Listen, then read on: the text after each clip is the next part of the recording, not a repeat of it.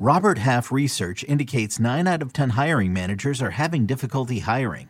If you have open roles, chances are you're feeling this too. That's why you need Robert Half. Our specialized recruiting professionals engage with our proprietary AI to connect businesses of all sizes with highly skilled talent in finance and accounting, technology, marketing and creative, legal, and administrative and customer support. At Robert Half, we know talent. Visit RobertHalf.com today. You could spend the weekend doing the same old whatever, or you could conquer the weekend in the all-new Hyundai Santa Fe. Visit HyundaiUSA.com for more details. Hyundai, there's joy in every journey.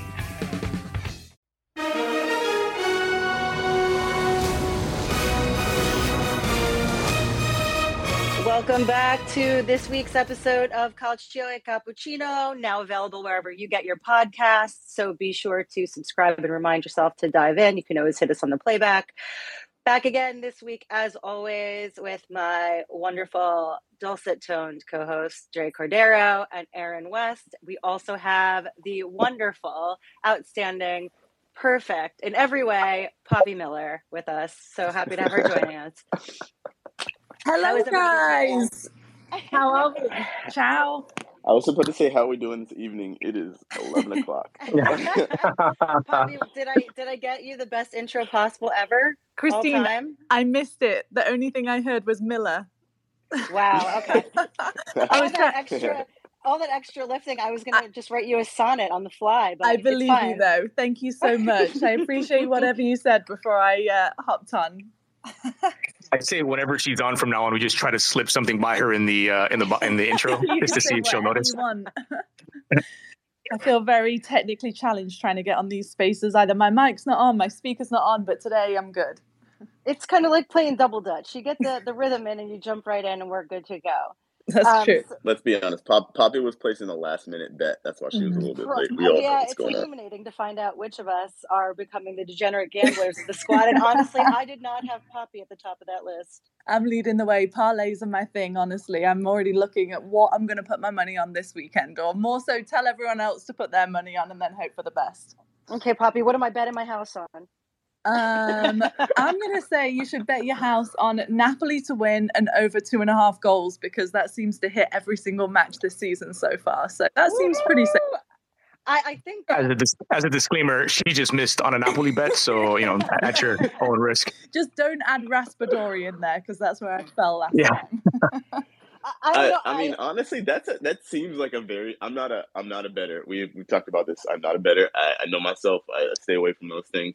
But that sounds like a pretty solid bet. Like Napoli to win and score two plus goals or two goals is is feels feels like a Like a you lock. That one. Yeah. Aaron, yeah. Honestly, it's Just- hit six of the last seven times, and the only time it didn't was against Roma, and we said take the under on that one. So, uh, th- you know what? The more I think about it, the more I feel like betting is just becoming a lot of fun. This is now a gambling podcast, by the way. Uh, we'll give you we'll give you lines and over-unders. Let me just tell everyone. Like, don't you- listen to me. I truly know nothing. one, if you or any of your loved ones suffer from gambling addiction, please, we in You know, no way uh, or shape or form endorse gambling addiction. it's interesting that Poppy inevitably picked probably what will be the match of this weekend, Napoli Sassuolo on Saturday at 9 a.m. That both Dre and Matteo will be on the call for on CBS Sportsnet and P Plus. That I don't know. That might be a really close one. So I, you might want to conservatively bet. I don't know what how, how what, what's the parlay, Buzz?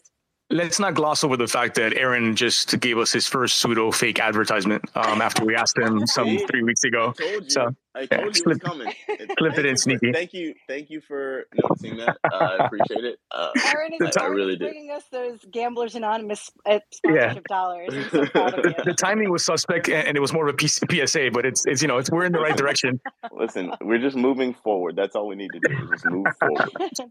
Speaking So of, we've, uh, uh, yeah, go ahead. Yes, we've had a really interesting uh, last match week as well as um, let's call it equally interesting Champions League clashes that we've just gotten through. Um, I don't know what was what was the highlight for you, Aaron, either or Serie A or Champions League. Um, it's weird to call this a highlight seeing. Okay, I'm low a, light. a Juve um, fan. No, no, it's no, it isn't. It isn't actual Anomaly. highlight. It's a, it's I like Inter. I in no way would have called Inter coming through that group, and they did with a plum.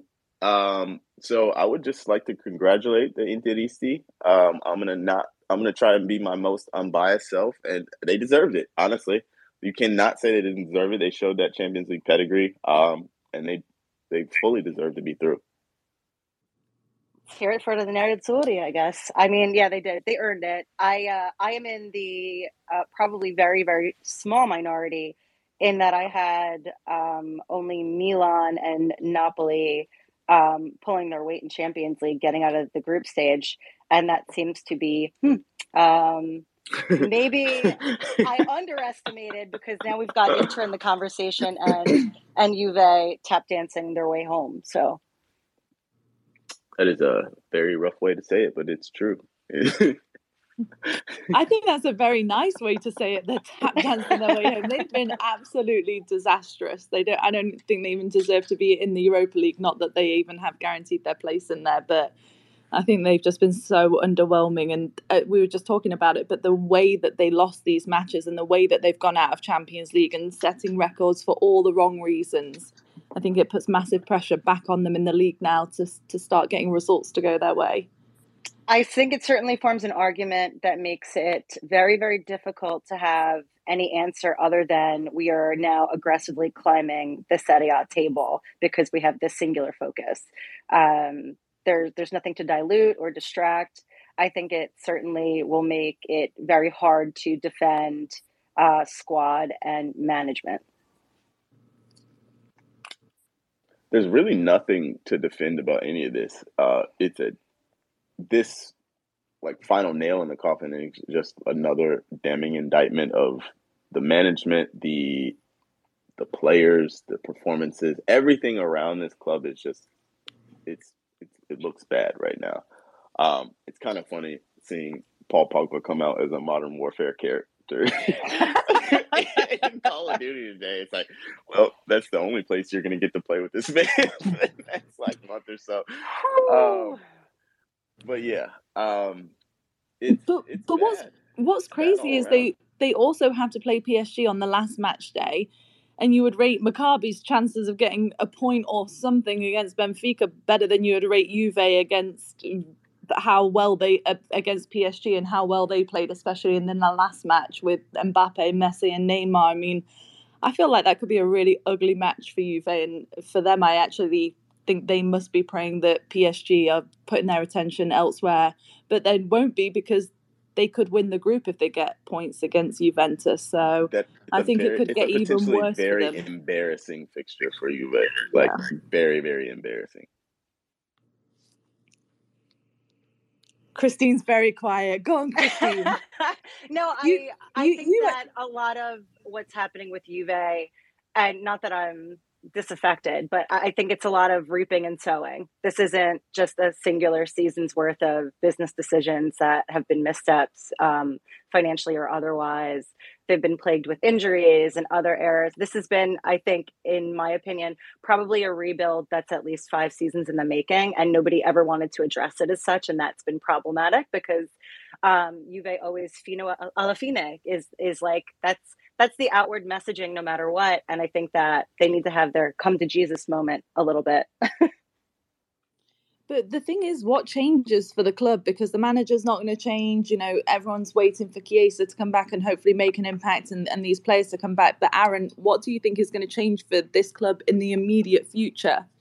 Well, I, I think that's that's the probably the why most Juventini have such overridingly negative feelings right now. It's it's not as if like, oh, it's bad right now, but we kind of see a path to it getting better. It's bad, and there it seems like it could get worse. There, nothing about this really, really seems super tenable in the long term. Like the the way that they build the team, the way that they the the structure of this entire organization is kind of rotted from within. I would say it it doesn't it's it's not a, a fully footballing organization. It's a commercial enterprise with a footballing name attached, kind of. Um, and what we've seen from a lot of teams that are successful around Europe is they kind of break it down in a footballing sense. Like, hey, we need to go back to building blocks. We need to revamp our academy system. We need to revamp how we sign players. We need to revamp like our entire system from the mm-hmm. bottom up. And signing older players on free transfers is not a, a system that is successful. Mm-hmm. So I think if if the club were to kind of see that or show signs of seeing that and say, hey, we know we need to work on X, Y, and Z, it might be a, a, a more optimistic viewpoint from I'm speaking for fans, but I'm mainly for myself. Through, through, the lens of maybe some fans think like me, and uh, yeah, I, I, I don't really feel optimistic in the slightest. If we're going to be honest, uh, I got to throw in the highlights though. I, I, really do think that my optimism is in Miretti, in Soulé, in Gatti, in Illings Jr. I think that we're seeing more of the kids than we ever have previously, and this is very typical Allegri um, where I had joked that it would require a partial lobotomy to see that many of the kids playing at once. And you know what? Maybe we needed to bring the entire squad to their knees to actually get them those minutes because they were the bright spot. They were starting to turn around that second half of that match. You know, um, I think that that gives us something um, tangible to move forward with. But yes, structurally, globally, there's a lot of things that need to change within the organization to get them back on the right foot. I think that's the the first sign of the apocalypse, right? For for you, when when you bring out the kids. Usually, you know, I think the fans always want to see the kids, which is why when a manager is really really struggling, like one of the last sort of tools that he has is to play the youngsters because it brings some excitement. Um, it gives them a little bit of an excuse if you don't play particularly well. You say, "Well, I'm not very deep. Uh, my bench is, you know, I'm having to bring out these kids," and so like, while it is positive in, in some respect, it's a very, very slim silver lining. It was a game that Juve had to win in order to stay in contention, and they trailed, what was it, 4 1, five minutes into the second half.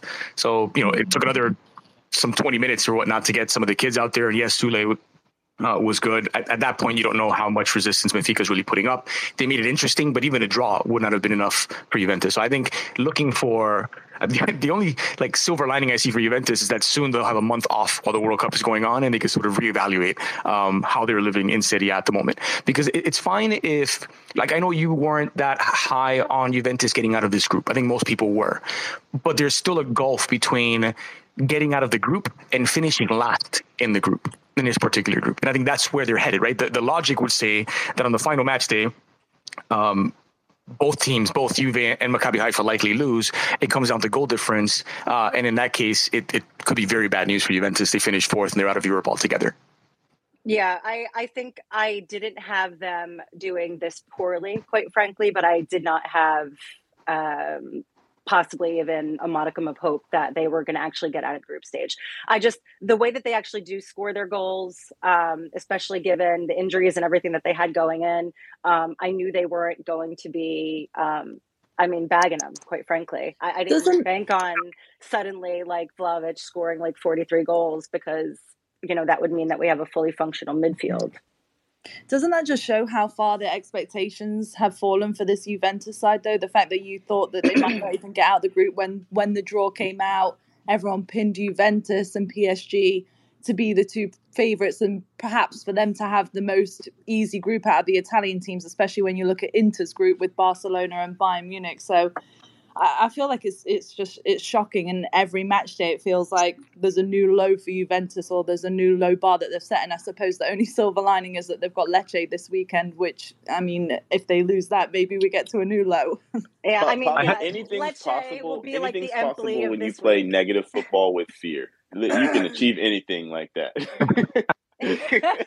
how did this how did this happen by the way? I had some i had some connectivity issues. I, I dropped out for a minute. I'm frantically trying to pop back in and when i do you, you guys were straight into the juventus talk which i think was the fourth of the we have four Serie A teams to talk about in the champions league. You were supposed to be fourth and i come back and there's this dark cloud hanging over the whole thing. I blame this on poppy. I blame this on poppy.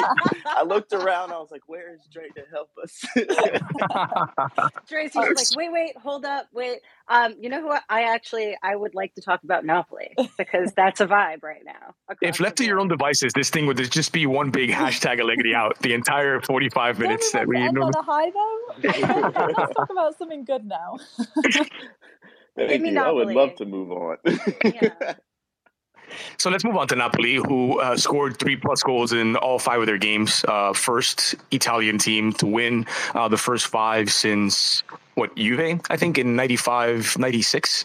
Um, the longest streak actually of three plus games in the Champions League group stage since a Juventus side that actually did win the Champions League in 95 96. That was the year they beat um, Ajax in Rome in the finals, the second title um, for the Bianconeri. Uh, this looks like a Napoli team that I don't want to set expectations, but that's just me sort of hedging my own emotional bet for when inevitably, you know, winning the Champions League is hard, winning the Scudetto is hard. As good as Napoli have been, it's been 30 plus years since they won uh, a league crown. And so there's still a part of me that, that thinks it'll be a shock if Napoli end up being as good as they're showing, showing us that they are. And yet you cannot deny that what they're doing in this Champions League against this competition has been absolutely historic. And they are the most, for me, the most interesting team in this Champions League group stage because we expect City to be as good as they are. We expect Paris to be as good as they are, especially in these early stages when the pressure is not that high. No one saw this Napoli team coming with the changes that they've made, with the players they've been doing it, with the absence of Victor Osimhen for virtually the entirety of the group stage whether it's Raspadori stepping in and scoring goals, in this case assisting, whether Cholito Simeone who gets the starting nod this time and scores the brace inside of just over a quarter of an hour. Uh, and when I say they're the most interesting team, they've given us all these like beautiful little tidbits. Like uh, Simeone becomes the first Argentine to score four plus goals in this Champions League group stage since by the way, his the first was his dad in 1995, 1996. So like, they're giving us all these like beautiful historic stories to see an Argentine leading uh, or, or helping to lead Napoli to something historic. To see uh, players that you couldn't pronounce before the season started, like Kvara, uh, come in and dominate against the likes of Liverpool, against Ajax, to score 10 goals against Ajax in the two matches. Like, I, it, I'm struggling with the balance of projecting Napoli to win everything in front of them and stuck in the real in the reality that they could come crashing down the earth at some point. I, I think I, I kind of want to treat Napoli like a 21st birthday. Like we're not worried about what idiotic things they've done in the past. I'm not really worried about like what stupid things they may do further on, but like we're just gonna celebrate um, this moment for how special however, it is. I, I want to remember them, and I can't say that much about my 21st birthday. it's, we're, it's just a special, special thing that we're we're witnessing at this point in time. I don't, I don't, I'm not worried about if if anything goes bad in the future. Right now, this team has scored 20 goals in five matches in Champions League and conceded four. Yeah. That is that is those are insane numbers, let alone in a group that has Liverpool in it. mm-hmm. I don't know how you so, get these so... stars to align like this, but if I can figure out how to bottle it, I will be a bajillionaire. um, quite frankly, and as Dre pointed out, Napoli have done this largely Osimhen free. He comes back. The man didn't even take a breath, just resumes scoring goals again. I'm like, what? I, I'm I'm not complaining. I am thoroughly enjoying this, but what is happening? I, I it's very hard not to get very excited about it. And I, I was thinking, like, where do I find a weakness on this Napoli team? Like, where is the the one like leg that maybe isn't as sturdy as the rest of them that if that comes down if they lose a player you know where does it go sort of sideways for them and the only thing that i sort of picked out from the beginning of the season was there's not a ton of confidence in Juan Jesus they have basically two really good starting center backs in uh, Kim Min-jae and Rrahmani. And so if one of those guys is injured, maybe there's a little bit of fragility at the back there. But they've been without Rrahmani and will be for, uh, I think, another few weeks. And Juan Jesus stepped in and hasn't been brilliant, but it hasn't affected Napoli. They still, another clean sheet in a 3 0 win against Rangers. Um, they have clinched in emphatic fashion. I think it's nice that we have Napoli and Inter sort of stress free on match day six. Milan relatively stress free going into the last one, though the job's not yet done, um, and Juventus sort of already out. And here's why. For me, it's always the the how, just personally as a fan, it's the how more than the what. And had Juve advanced from this group, playing the way that they have, using the, as um, Aaron said, negative tactics, I'm not as impressed. I am insanely impressed by the way in which Napoli have done it. Not just that they've done it, not just a number of goals, but in their own style, in their own identifiable way. They've scored a, t- a ton of goals by winning the ball back essentially like at the edge of the final third and counterattacking with four or five players where they only have 35, 45 yards uh, to, to, to play with. And that's sort of what we saw building at Napoli last season and they rotate all of these pieces in and out and now they're doing it as best as they ever have. And so when you see that sort of identifiable positive style and it's effective, that's best case scenario for me. And that's why I'm dreaming like big dreams for this Napoli team. I feel the same way, Dre. It's so interesting though. When I was watching the Champions League yesterday, the thing that stood out to me most, I mean, it was like the 86th minute, they're 2 0, well, 3 0 up against Rangers, and they still wanted more it was almost like they felt like it was a scoreless draw and and they needed points. It was almost like how Juventus should have felt playing in that game. And then when you look at the players that they're bringing in off the bench, I feel like that comes from how much competition has been built up within this squad. And and even going back to Osimhen, when he comes on, he is so hungry to score. You saw it in his celebration. Yeah. They've got so much depth and drive on this team. And it's interesting when you look at where they were last year they were down two points compared to last season at the, at this point. So technically, they're not having as great a start points wise as, as what they did domestically last year. But the team just feels so different. So I feel like it's very hard not to get excited when you look at the manner in which they're picking up all these points and, and the way that they're playing. I, I, so I think, you've nailed it. I mean, you've nailed it in that it's that intra squad competition, right? Like the, the competition that's been built into the squad. They're so ravenous to score the next goal, to continue to play well, to really just not beat the opposition, but dominate the opposition, which they have done in the Champions League, which they have done in Serie A. And it's because you have all of these examples of a player stepping out and somebody just coming in and doing the job, right? Osimhen is out, whether it's Raspadori or Simeone, they do the job. We raved about how good uh, Frank Zambo Anguissa has been this year and his maturity with this team and how seemingly irreplaceable he has been. When he goes down with an injury, Ndombele, one of the other newcomers, comes in, and they really haven't missed a beat with him stepping into that that role. Like I'm convinced that at this stage there isn't a player that, for a short time, not for the entirety of the season, Napoli could lose and completely fall apart as a result of that. Mm-hmm. Okay, hear me out. I actually, so I will push the... back on that one. I will push back. Zielinski. No, I, Go on. Would, I don't think this team is the same if they lose Kim Min-jae. Um, gotcha. I, I, I think from the limited sample size I've seen, he, he has been so so impressive to me in the the him his stepping into Koulibaly's role, the way that he leads yeah. that line. I think Rrahmani is a is a big loss, but I think if if you lose Kim Min-jae in that back line, I think it, it is a very very very different back line. His size, his aggression, his speed, and his reading of the game and the way that he leads his line, I think would change that team very distinctly. But aside from him and maybe Zielinski, but I, I think they have the players in the team to, that, that can step in for him. I, I think Kim Min-jae is probably the single most important player in that team. I, I love that the way that you described him, like the adjectives that you use are exactly what you would use for Koulibaly, right? Like they basically yeah. like cloned uh, a Koulibaly in terms of his influence. right, it's insane. Sorry, go ahead, Cupo. I don't think that so counter. I don't think that um, anyone would significantly impact Napoli on field. I think that their Achilles heel, if there is one, it's Spalletti. No way. I think absolutely no chance. Yes, one of the best managers in Serie In what he way? Is, but he's not. He's not your stereotypical clout manager who's seen like oodles and oodles of success. I think that if there ever it comes a hiccup, it would be his limitations, not the squad's.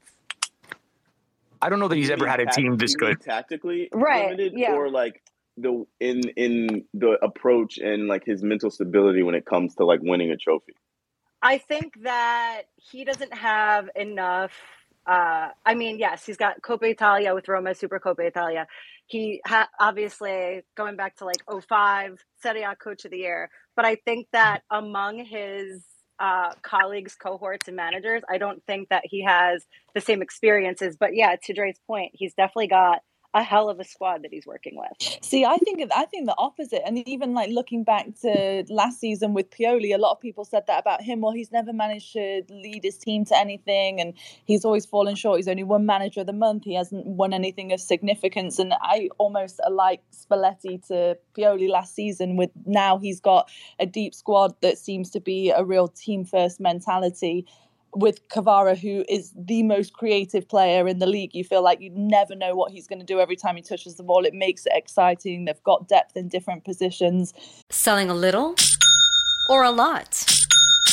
Shopify helps you do your thing, however you cha-ching. Shopify is the global commerce platform that helps you sell at every stage of your business. From the launch your online shop stage, to the first real life store stage, all the way to the did we just hit a million orders stage. Shopify is here to help you grow. Whether you're selling scented soap or offering outdoor outfits, Shopify helps you sell everywhere. From their all in one e commerce platform to their in person POS system, wherever and whatever you're selling, Shopify's got you covered. Shopify helps you turn browsers into buyers with the internet's best converting checkout. 15% better on average compared to other leading commerce platforms. And sell more with less effort thanks to Shopify Magic, your AI powered all star. Shopify powers 10% of all e commerce in the US. And Shopify is the global force behind Allbirds, Rothy's, and Brooklinen, and millions of other entrepreneurs of every size across 175 countries. Plus, Shopify's award winning 24 7 help is there to support your success every step of the way. Because businesses that grow, grow with Shopify. Sign up for a $1 per month trial period at shopify.com slash odyssey podcast, all lowercase. Go to shopify.com slash odyssey podcast now to grow your business, no matter what stage you're in. Shopify.com slash odyssey podcast. Did you know that while over 60% of Americans dream of starting their own business, less than 20% of them take the first step? The reason? Building a business is tough. Tailor Brands is simplifying the business journey. From launching and managing to growing your business, Tailor Brands isn't just another tool, it's your online business partner from launch to success. With Tailor Brands, building your dream business becomes an effortless experience. Their comprehensive platform guides you through every step, ensuring you have everything you need in one place. From LLC formation to bookkeeping, invoicing to acquiring licenses and permits, and even setting up your bank account. Tailor Brands handles it all seamlessly. And our listeners will receive 35% off Tailor Brands LLC formation plans using our link, tailorbrands.com slash CBS Sports. That's T A I L O R B R A N D S dot com slash CBS Sports. So start your business journey today with Tailor Brands. I, am interested to see how Spalletti manages it though after the World Cup when things start Yeah. to get really condensed. The Pioli I'm- comparison I'm is a really good one. him. Yeah, So no, but the, Pioli- the Pioli comparison is a really good one, not necessarily because of you know style or or you know temperament or whatnot, but Stefano Pioli, the the title that he won as a manager with Milan last season, the- his first Scudetto as a manager, is the first trophy, the first major trophy that he's won since he was 19 years old playing at Juve. Right, so yeah, there is something for having done it before, but I don't think it's necessarily a requirement. And I think uh, when Spalletti, you have a manager who is more accomplished than, than Pioli was, who you know previously two-time uh, manager of the year. And and I think that this tenacity that we see, this energy, this um, again ravenous desire to continue scoring goals and dominate the opposition comes from Spalletti. Like and especially that it's a moldable team, a team that made big changes, not just in terms of the pitch, but on in the locker room. Right when you think about Koulibaly, um, Insigne, Mertens, these are the, the biggest personalities. They're gone, and Spalletti is allowed to sort of reinvent the team with these new pieces that no one had ever heard of for the most part. And so I think that's his stamp. I think that's the biggest plus in favor of Spalletti that I could uh, come up with. But he hasn't done it before, to your point. Right. Yeah. I'm not saying he can't do it. I'm just saying that I think if I have to assess the entirety of the situation, I don't see it coming from players on pitch. I think it would probably be tactically or just a misstep on his part. However, I love Spalletti. With all being said, it's not a criticism on him. I just think if I have to pick a weak leg, uh, I'm going for him. Yeah, I, I think I I mean I, I really, really highly rate Spalletti. I think he's done incredible things with the team. I think the the testament to what he's doing is how they're able to slot players in and out and not really see a drop off. That's down to management in my opinion. You don't bring a player like yes, they've scouted fantastically, but the the way that these players are fitting into this team and the the unity that you see with this team, the fact that we haven't heard a word out of a Raspadori, we haven't heard a word out of Simeone, um, that Osimhen comes in and just comes back into the fold and is playing so so well. I think the unity in this team, I think tactically they're set up really really well. I, I think his management of this team has been fantastic. I, I think if anything, this Napoli team will fall apart because of outside pressure. Like if you've ever walked in the city of Naples, like it, you can talk about it all you want until you like walk in that city and feel feel it. It is it's you can literally it's palpable the the love for the team. You like if you were a player walking around in that city, you would. There's no way you don't understand how much it means to every single person that's from there. And I think if they're going to fall apart, it's because of that. I think once it gets really, really tight and and it those yeah. fans start yelling. That is kind of insurmountable. Although when it's enjoyable, like I'm ready to just declare myself like artist in residence at Diego Armando Maradona Stadium and be like, I live here until the vibes are bad. Yeah, like I, when the I just vibes are bad, if it gets rough, terrifying, real, real rough. Uh-huh. it's, it's real, real rough. I'm not that tough. I'm going to be totally honest. I'd be weeping in the corner in the fetal position. I've heard players talk about how much it really like can weigh on you, especially players like at Milan, Inter, Napoli. You you especially in the San Siro and in the, the Maradona, like when you walk into the stadium, when you walk around, the, especially in Naples, when you walk walk around that city, it's the the heaviness is apparent. Like it, the shirt is literally heavy. Is this our scheduled to move on to yeah. and just Are, one more thing. Are just one more thing that stood out. Blanket on this conversation. You, you know what was you know what was crazy? What I loved last week that we showed in the in the show was uh, not only you know, obviously so much pressure in Napoli, but in Georgia, there is people watching Napoli games at movie theaters so they can watch Kvara play. I mean, how cool is that, by the way? There's only 3 million is the population in uh, Georgia, which is like roughly the size of Connecticut. And they are showing Napoli games in the local movie theaters. I just think that's so awesome. I adore that. The connectivity I love, of I always love hearing stories just... about like small players from smaller countries that make it big and and, and especially like in NBA, like you get a Serbian player and like the their entire hometown and everyone's watching, like everyone's got like a, a Doncic jersey. uh, no, it's it's Kvara's story. I, I read a, a, New York Times article about him, and it's it's it's just a cool story overall. Mm-hmm. Napoli's story overall is it would be the best possible thing for our league, and I think our coverage if Napoli won Champions League in Serie A. That would be. Oh my god! oh my god! no dream is too big. How cool no would it be for Serie A though to have four different Scudetto winners in the last four seasons if Napoli were to win it this year? It's, it just shows how competitive the league is. Yeah. So should we move on to Inter? Um, because I don't. we want to go negative. Uh, all Napoli show. Go ahead. yeah. No, just uh, I think Inter have a lot to, to look forward to as well. Like they're probably the team that you know from the from the depths they were maybe a month ago, talking about you know Inzaghi's future and and you know whether he would. Um, whether he could really sort of take this Inter team to, to continue to contend to now they're locked into the round of 16 they get back um, uh, Romelu Lukaku, who comes in off the bench and scores. They will have this sort of time uh, once the World Cup starts to sort of reevaluate. And we always talk about this being one of those two seasons in one. Like they may be sort of best position, even though they're deeper back on the table, they may be best positioned to grow into the campaign uh, as compared to anybody else that's that's sort of not met the expectations so far. And the biggest part of that is Lukaku was brought in, was brought back to give them that sort of goal guarantee that they'd had when they won the Scudetto and that they lacked when they didn't, even though they contended right up until the last game of the season. He showed you with the goal that he scored off the bench just what they've been missing, where he's, he often looks like, you know, the grown man playing against small children, uh, just out muscling people, doing whatever he wants inside of the 18.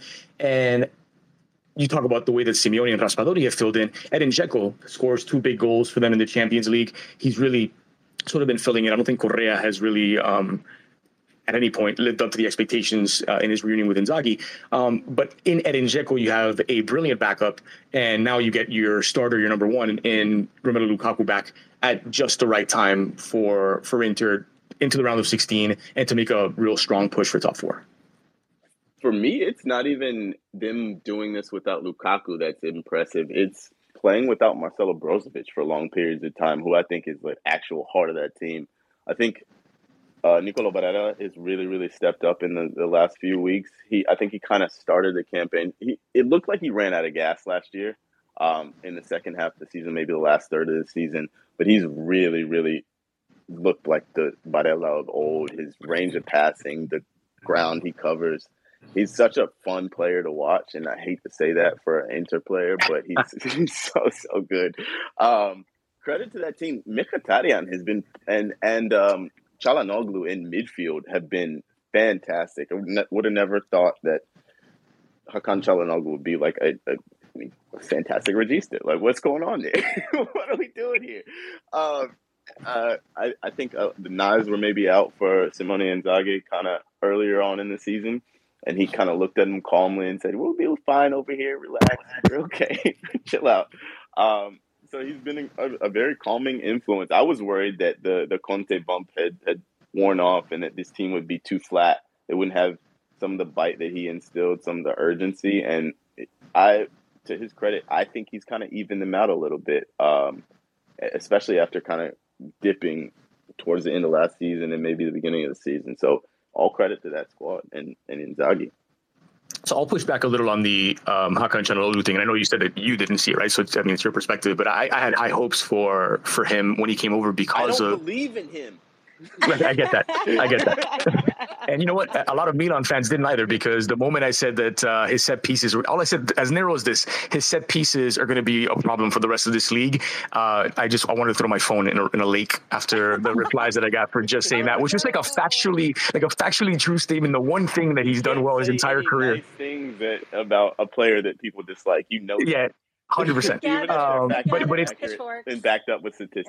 Eh. but it's been more. It's been more than just his uh, delivery on, on, dead balls and on set pieces. Like he has filled in in a way for Brozovic that I don't think anyone could have expected him to do. Like the the, the problem, the Achilles heel of of uh, Inter was supposed to be that Brozovic is irreplaceable. That without him, the team has to play completely different. He essentially fills two roles in one as their sort of regista deep line playmaker and a, a recovery player in the opposition's half.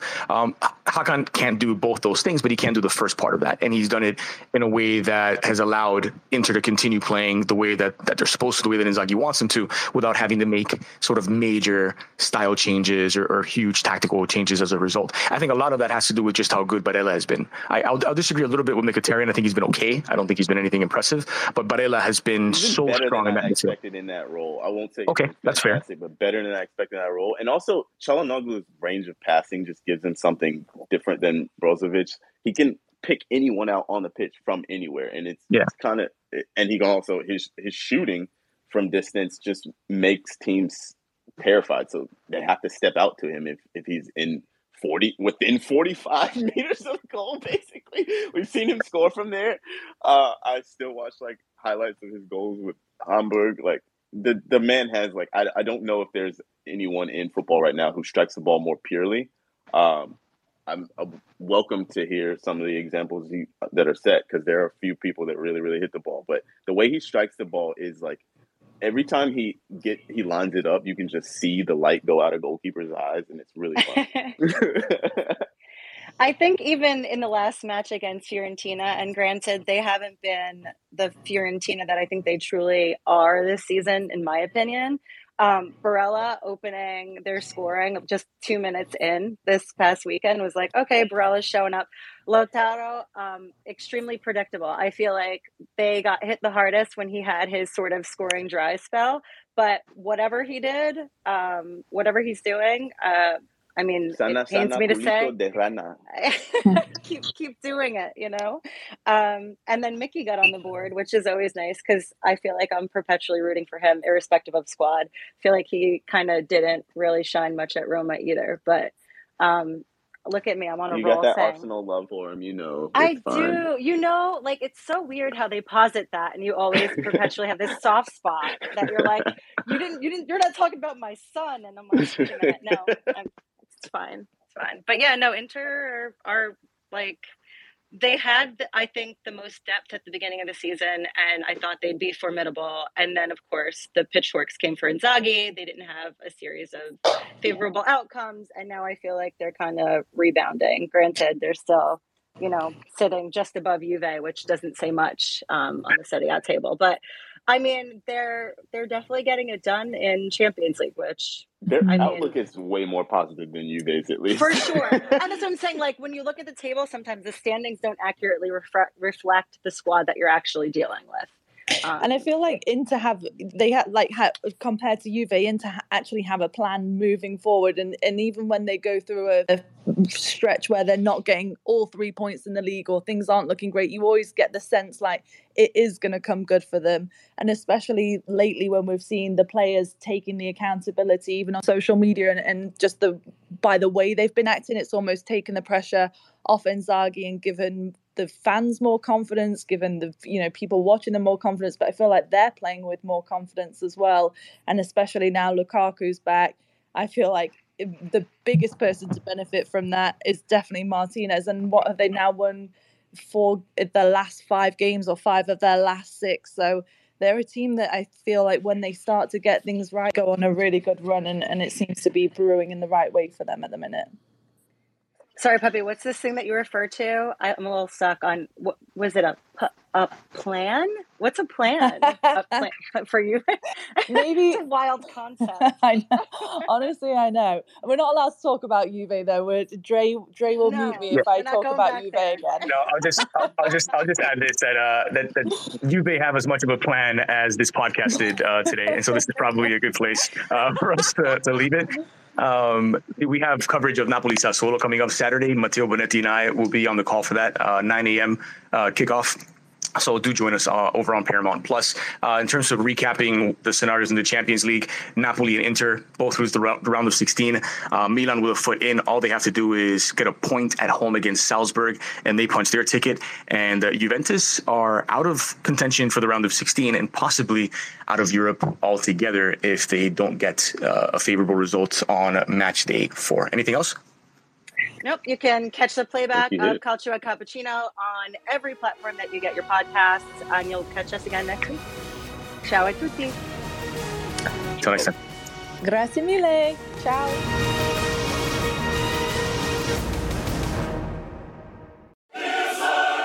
You can now relive the best moments of the UEFA Champions League 24 7. The UEFA Champions League channel is a new 24 hour streaming channel serving non stop goals, highlights, and full match replays from the world's most prestigious club competition. Reminisce on your favorite moments, legendary players, and brilliant goals with the UEFA Champions League channel streaming around the clock on Pluto TV and the CBS Sports app.